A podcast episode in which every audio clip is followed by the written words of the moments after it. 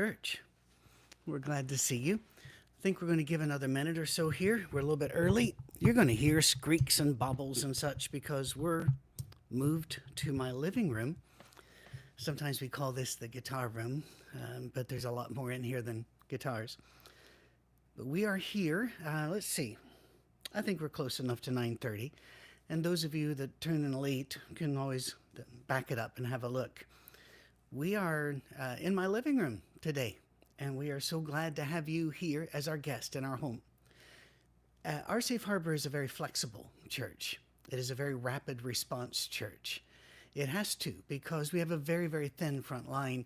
A few of you might remember a couple of weeks ago, it was just Misha and I on the stage for the music, and I brought up how thin and vulnerable that line can be when I had twisted a finger the the day before, just carrying out some bags into the garage uh, garage for colonials, and it would had swollen somewhat, and we put ice on it and got it down, and so I was able to play. But we were one garbage bag away from not being able to have the music we had planned for for well over a week. That's how thin that line is. And Misha's not with us today and we have two of our team members down with COVID. They are all they were vaccinated. They were double boosted. They've had four shots each of them. But Dave and Barb are down with COVID, and that that's a real problem. Whenever Dave's the one who knows how to do the cameras and sound, and the others that work with him are either not available today because they're out of town or just not available for other reasons. So we're hoping one day that we will be able to build a deeper line there, a deeper bench, to use a sports metaphor.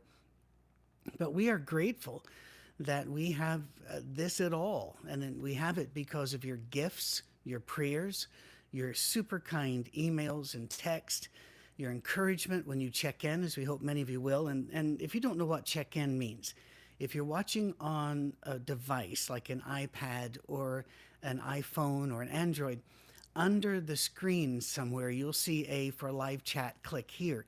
You can click there and in live chat, tell us where you're watching from. You don't have to give an address, just a city and a state. We don't want you to give away your privacy online any more than necessary. But there again, we are here because of your, your love and because of your gifts. So, whenever we have something like this happen, and we're kind of thrown into a, a bit of a tizzy, we uh, we don't want just to replay an old worship. We want to do something else. And so today, it's just me in the living room. So let me give you an idea of uh, the order of worship. We're going to start with the sermon. And then the, the sermon, when it ends, will blend right into the communion. After the communion, and you're getting fair warning here, if the voice is up to it, uh, and we're not taking a vote on that, but if the voice is up to it, then I will do a couple of songs, very simple songs for us, and we'll close with a prayer. So that gives you the warning, the chance to bump out before I sing and uh, terrify the children and small pets. All right? So we are in a series about stories, and I love stories. And I've got so many of these from scripture that we could go on forever, but we'll go on for a bit. And next week's story is perhaps one of my top two favorites. So tune into that one, please. And by the way, we may still be stripped down because of a thin line. And when one's out of place, it does change things. And when two are out of place, it really changes things. But we will be here. We will find a way to deliver to you the chance to learn more about Scripture, about love, about life, and as a chance to talk to and about God. All right? So, as I've said about the stories, and I'll do this most Sundays, there were uh, stories over the radio were the big thing in Britain for the longest time.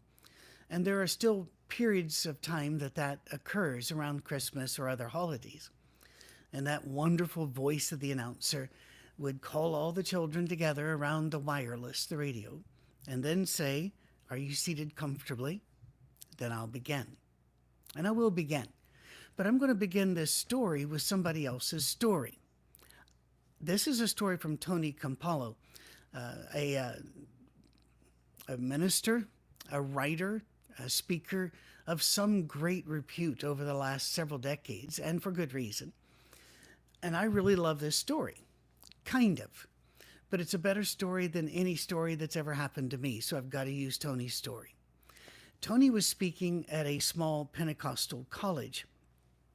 And right before he went on, eight preachers wanted to pray for him with their hands on his head. Now, I've had this experience many times, not so much with the head, but hands on someone. And before I leave or before I speak at a place, it's always a blessing, but there's a backside to the blessing. The prayers go on a bit and they eventually leave the subject, which is help Patrick get through this.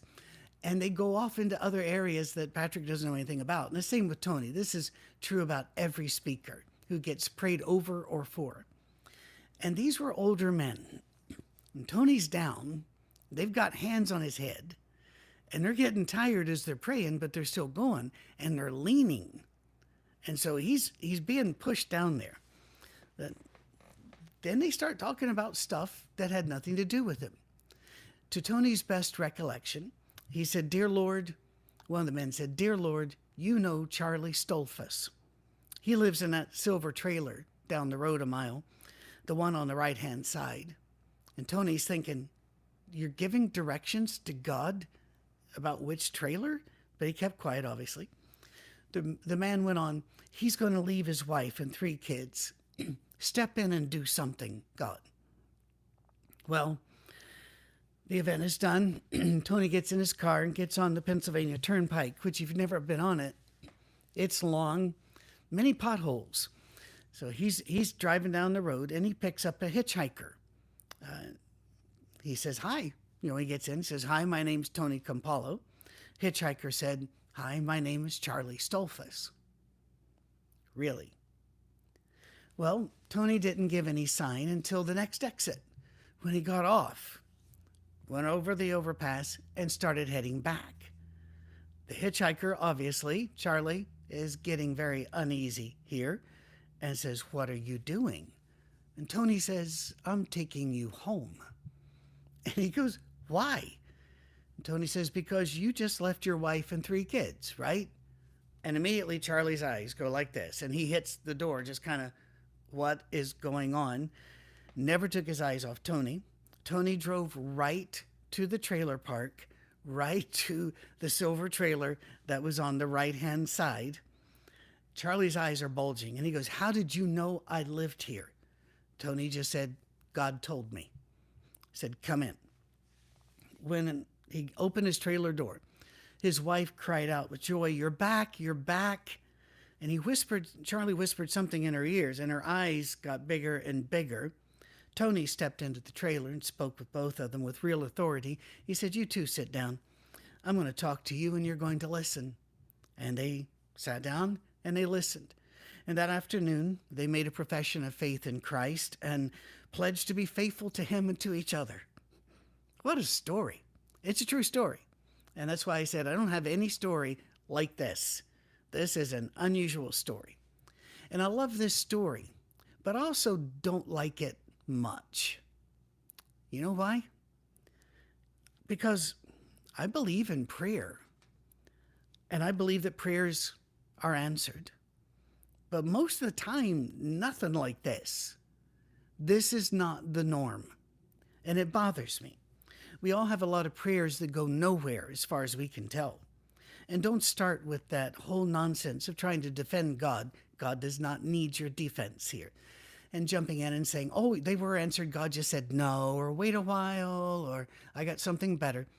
We don't know any of that in our hearts. And so we're praying desperately for a situation or a person. And sometimes we don't get the happy walking into the trailer, sit them down, they profess faith in Christ moment. This is a grown up church, our safe harbor is. We don't feel like we need to say the old platitudes that made people feel better, but somewhere down, down deep, we all knew it wasn't better. This is a grown up church, so we can speak freely. I have no idea why God went out of his way for Charlie Stoltzfus and so many times not for us. What was so special about Charlie? Why didn't God, I don't know, heal the missionary's wife, or return the wayward son, or shut the mouths of the slanderers that ruined your reputation or mine? Why didn't he leap in there and stop Vladimir Putin from launching a war? Why didn't you? We could go on like this all day, and you know it because our prayers often don't seem to be doing much. Since the beginning of time, there are those that have felt that they have figured God out, uh, that they they know exactly how to get from God what they want, and they've written books on how to how how to get God to do what you want, to find secret prayers or secret codes in the Bible. Remember the prayer of Jabez a couple decades back? I sure do. I don't know how many copies of that book were given to me saying, We found the key. This works brilliant. We've tried it. Why aren't you hearing much about that today? It's because it didn't. There's no magical prayer that will make God do what you want Him to do. Some think they've tamed God with precision obedience in worship, precision doctrine, or precision this, that, or the other. So we've done all these checkbox, therefore we get salvation. But there's a book in the Bible that should make us pause and think a bit about why God does what he does and why we'll never quite understand it, but why we're supposed to be faithful anyway. It's important, this book. This book is so important, the book of Jonah, that um, many people believe it is God's broadside blast against racism or exclusivism. I'm, I'm not sure. That's certainly in there. Absolutely. By the way, it's also in Leviticus 19 and Deuteronomy 10, both of which have many laws, but some of the laws say you treat the stranger as if you would treat your neighbor. The foreigner among you must not be persecuted, but must be helped and loved as if they were a, a Jew, and a neighbor. So um, God is very interested in, in breaking down walls between us and any other group, whether it's racism or some other situation that has divided us. This there's a reason this book is in here, to the point where um, it has become so important to the Jews that over the centuries the Jews have a tradition of reading this book out loud together, and then saying at the end, "I am Jonah." In other words, I'm the one who ran. I'm the one who considers myself worthy and others unworthy and I need to be chastised for that. Well, so what's the book about? It's not about a fish, it's not about a whale. Uh, make the main thing the main thing, and the main thing's not the whale. I was just up in Alaska for the first time, only in Southeast Alaska. We have uh, members in Alaska that I would love to come and, and see and love to see more of your amazing state. And we saw whales off to the side, and I've heard all my life people say, well, a whale can't swallow anything bigger than this little thing because, and they really can't. I, their throats are super tiny. They eat, they live off of krill, and so people say that's a, and then other people say, well, it's it's just a big fish, and really the word does mean a big fish, a big sea creature. I used to teach what I'd been told, and that is that when Jesus talked about it, he used the word for whale that's really not true. And it's he just used a word for a big sea creature too, but that's not what the book's about. Can we can we move on past the fish? We'll talk about the fish. I promise we will. But there's something else in here, and it's it's not the fish, and it's not even his sermon. His sermon is is eight words, uh, six in, in some versions. Forty days and Nineveh shall fall. That was it. It wasn't, hey, I'm really sorry for you. You know, it's going to be a bummer it, it, wasn't even a you need to turn and now follow the great God and here's why. It was just you, you guys got 40 days and you're done. And it's not about Jonah per se, because Jonah never said, as Isaiah said, Here am I, send me. Jonah had no intention of being sent or called by God. He heard the call very plainly to go to Nineveh, and he took the first transport in the opposite direction. I've I've done that same thing. All my life, my interest have been in science and in history and in some areas of of those two. Uh, some music as well, uh, playing, not singing. And yet, God has always cracked my head around and shoved me toward ministry. And I, I understand what it's like to receive the call of God and try to catch the next whale going in the next direction. It doesn't doesn't work any better for me than it did for Jonah, by the way. But there's another problem here. Remember Charlie Stoltzfus? Why is God doing this for Nineveh? Aren't there other cities out there? And the fact is, Nineveh was known for being a hate filled, brutal uh, seat of power and as a great enemy of God's people. And that's really important. Remember the story of the Good Samaritan? These stories keep showing up in Scripture for a reason. Of all the spies sent into Jericho, uh, all the spies sent, sent across, rather, into Canaan, only two came back saying, We can take it Joshua and Caleb. And Caleb was not a Jew. So, one of these others, one of these people that the Jews thought they were supposed to despise because they were better than the other. And by the way, that's not a Jewish trait, that's a human trait. Christians do the same, Americans do the same, British do the same, feeling like what we want right now is more important than what they want. You know, I just spent a lot of days in a crowded area, and I can tell you that people to this very day have no issue bumping into you, cutting in front of you, jumping into the elevator you were waiting for, or whatever, because we're more important than that person, right? So, what's so important about that person that God is giving Nineveh all of this? Well, we do need to look at the story. Jonah hops on a ship going the other direction, but a great storm arises. There's a lot of humor in this book, a lot of things we don't really talk about. The only people in this book who worship God are pagans. The only people in this book that care about others are the pagans. The storm comes, and the, all the pagan sailors there are praying to their gods, trying to get the storm to, to go away, but it's not working. So they're throwing things overboard to lighten the load so that their, their craft will ride higher and not be so easily swamped by the waves. When Jonah, cheerful Jonah, says, Well, I'm your problem. It's your gods aren't going to do anything because my God told me to go do something and I didn't, and I hopped on this boat, so it's my fault. You should throw me over. And the pagans go, We can't do that to you. The pagans were caring, they were loving. Jonah was a grump. He, there's no sign of any affection for anybody or anything in Jonah. The pagans are the nice guys in the book, which should leap out at us if we would just quit looking at the fish for a while. Oh, but speaking of the fish, they finally relent and throw him over. And this great sea creature, which God had prepared, the scripture says, so we don't know what we're looking at here, swallows Jonah. Jonah, for the first time, turns to God, which you would do if you're in the belly of something uh, and you've got some time. it's dark, stinky, and you're going to die. So he starts praying. And by the way, if you're wondering, is is, is this real or not? We're going to actually uh, deal with some of these stories in our Monday morning messages starting the first Monday in August. So please tune in because we're going to use this one as one of our first. All right?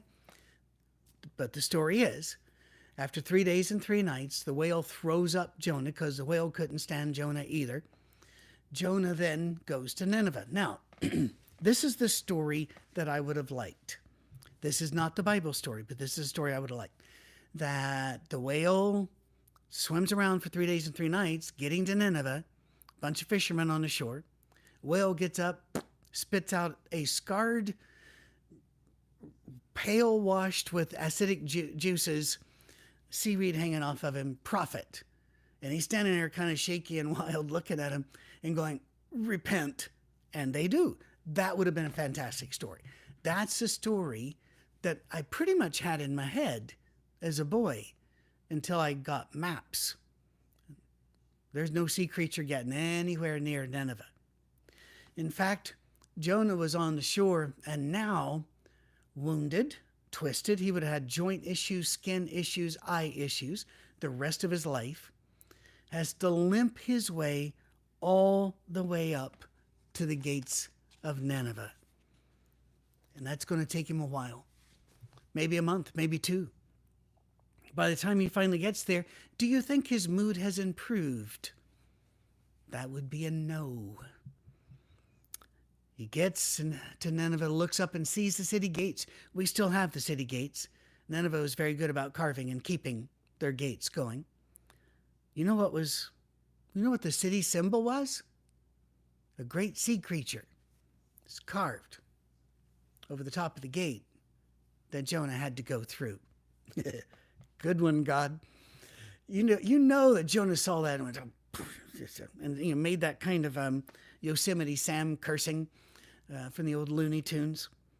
So he preaches that sermon 40 days and Nineveh shall fall. But it's not about the sermon, it's not about the preacher. It's God at work when God chooses to.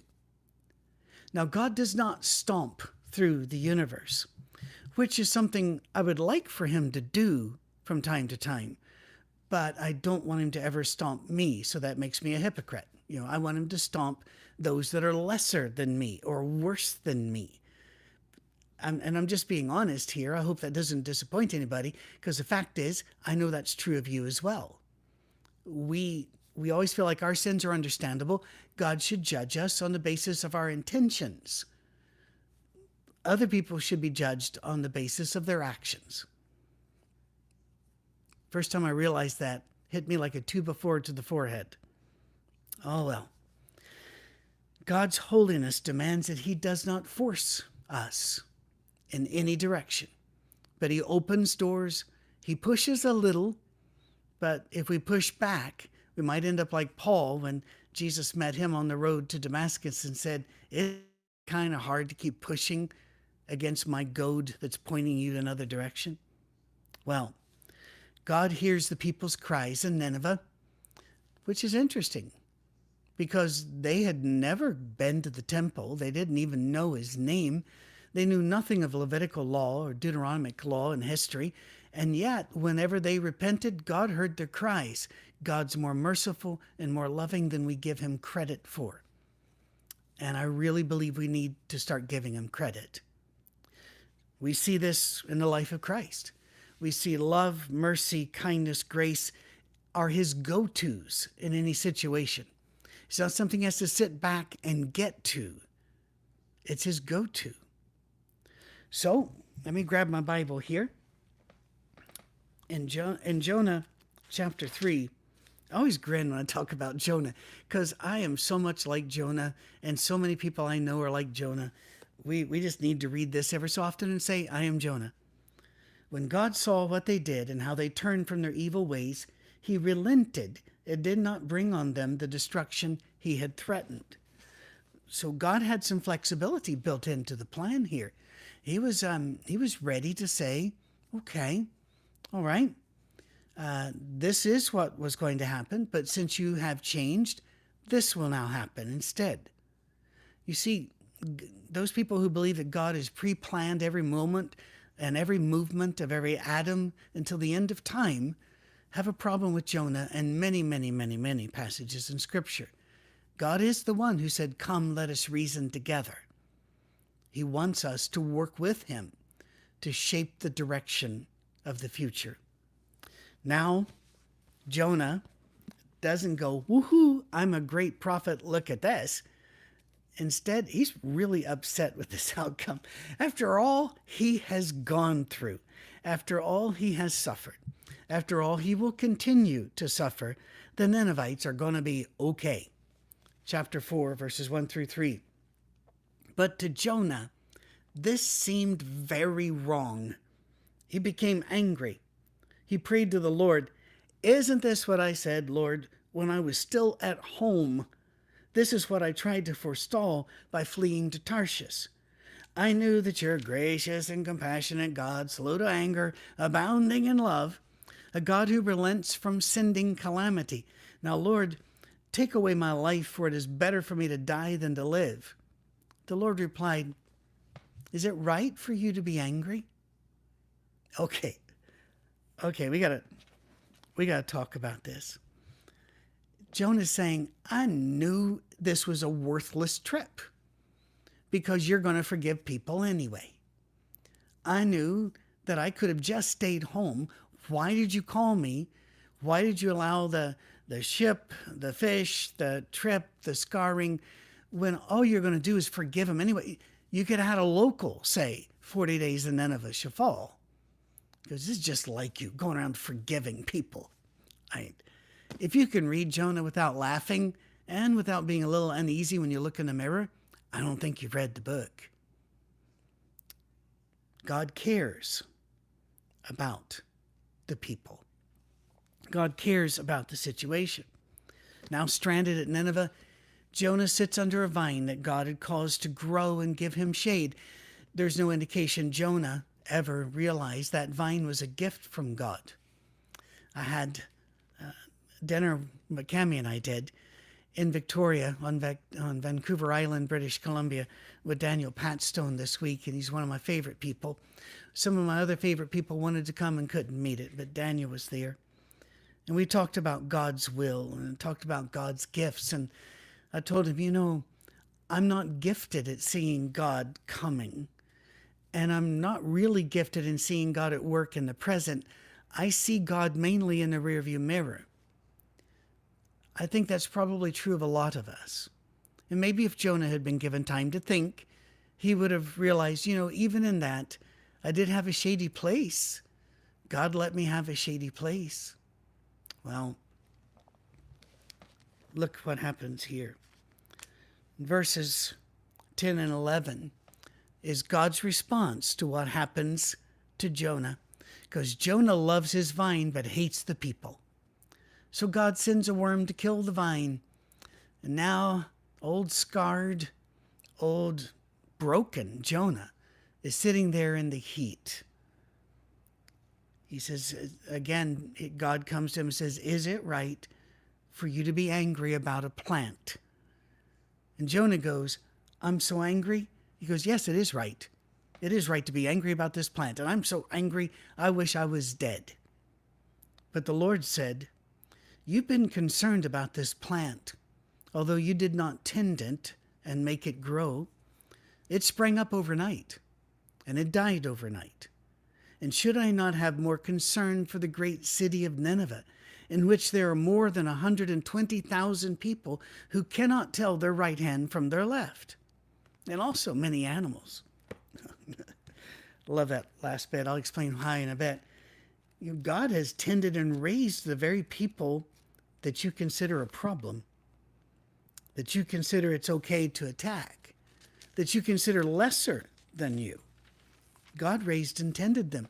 Isn't it okay for God to be as concerned about them as we are about the gardens or jobs or families or lives we have tended and grown? And then he throws in that they got animals too. In fact, in the King James Version, it says, and many cattle. The word's more general than that. It does mean more than just cattle.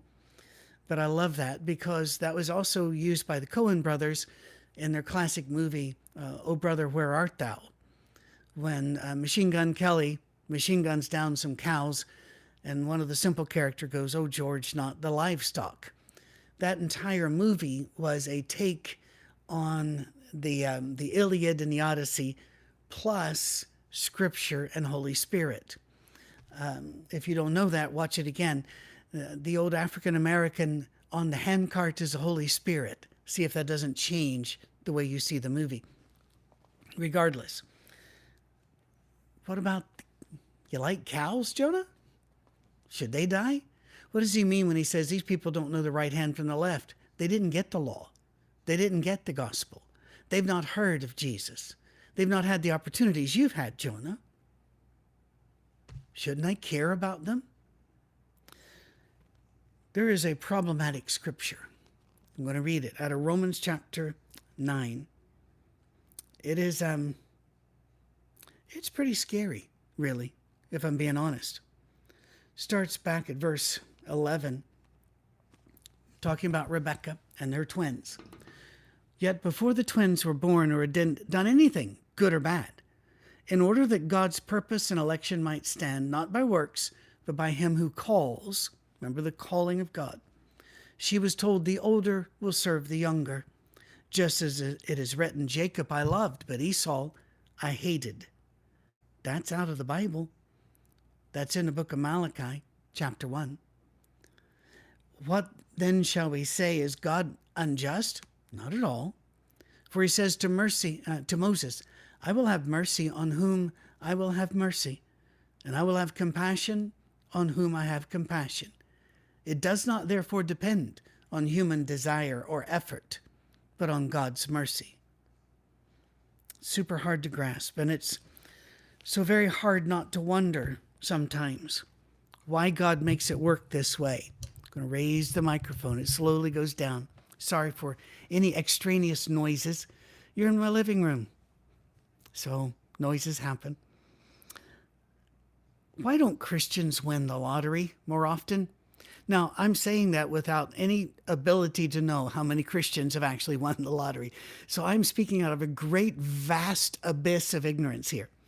But it would seem to me that if a bunch of devoted believers were winning 10 million, 100 million, 500 million routinely, and then using that to found great hospitals, to treat people free, or to do great acts of charity, and, and it would hit the news. I would think it would hit the news. I don't know why. I don't know why Christians don't get showers of blessing that they want, but rather the ones that God sends us. I, even gifting your in your life. God does not give you the gifts you want. He gives you the gifts he needs you to have. And he doesn't even arrange the life you want. He rather arranges the life he needs you to have. Now you can opt out but you might end up in a fish for part of the journey. But he won't force you into heaven. But he also won't agree with you and dislike who you dislike and hate who you hate and ignore who you ignore. That is not in his nature. God is God, and we are not. And that's not always a comfortable thought, again, if we're being honest. We want to understand the story. and we want to tell it our way. But God is going to tell this story. By the way, about Nineveh, it would later be destroyed by God, is referenced in that tiny book of Nahum, chapters 2 and 3. Like Nebuchadnezzar and others in Scripture, those who repented seemed to not repent for long and returned back to their evil. And that leaves us with the story of Charlie Stoltzfus. Why does God choose and care about this one and not the other one? Why does He leap to respond to one prayer and not the other? If we don't know what will happen when we pray, why pray? First of all, I pray because Jesus prayed, and if Jesus thought it was a good idea, it's a good idea. So I'll pray. Not all of Jesus' prayers were answered either. He prayed that this cup this suffering would pass from him, but it didn't. He prayed in John 17 for the unity of all believers. That hasn't happened yet, but he still prayed. Second, I think prayer changes me over time. The longer I pray about any particular issue, the more I find myself nudged away from my original viewpoint.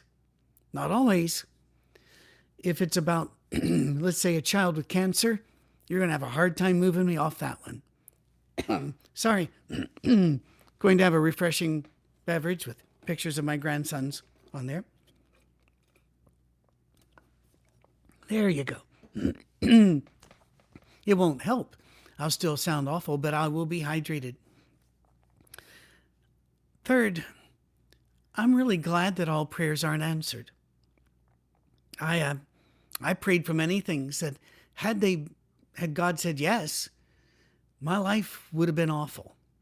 In retrospect, at the time I was mad at God.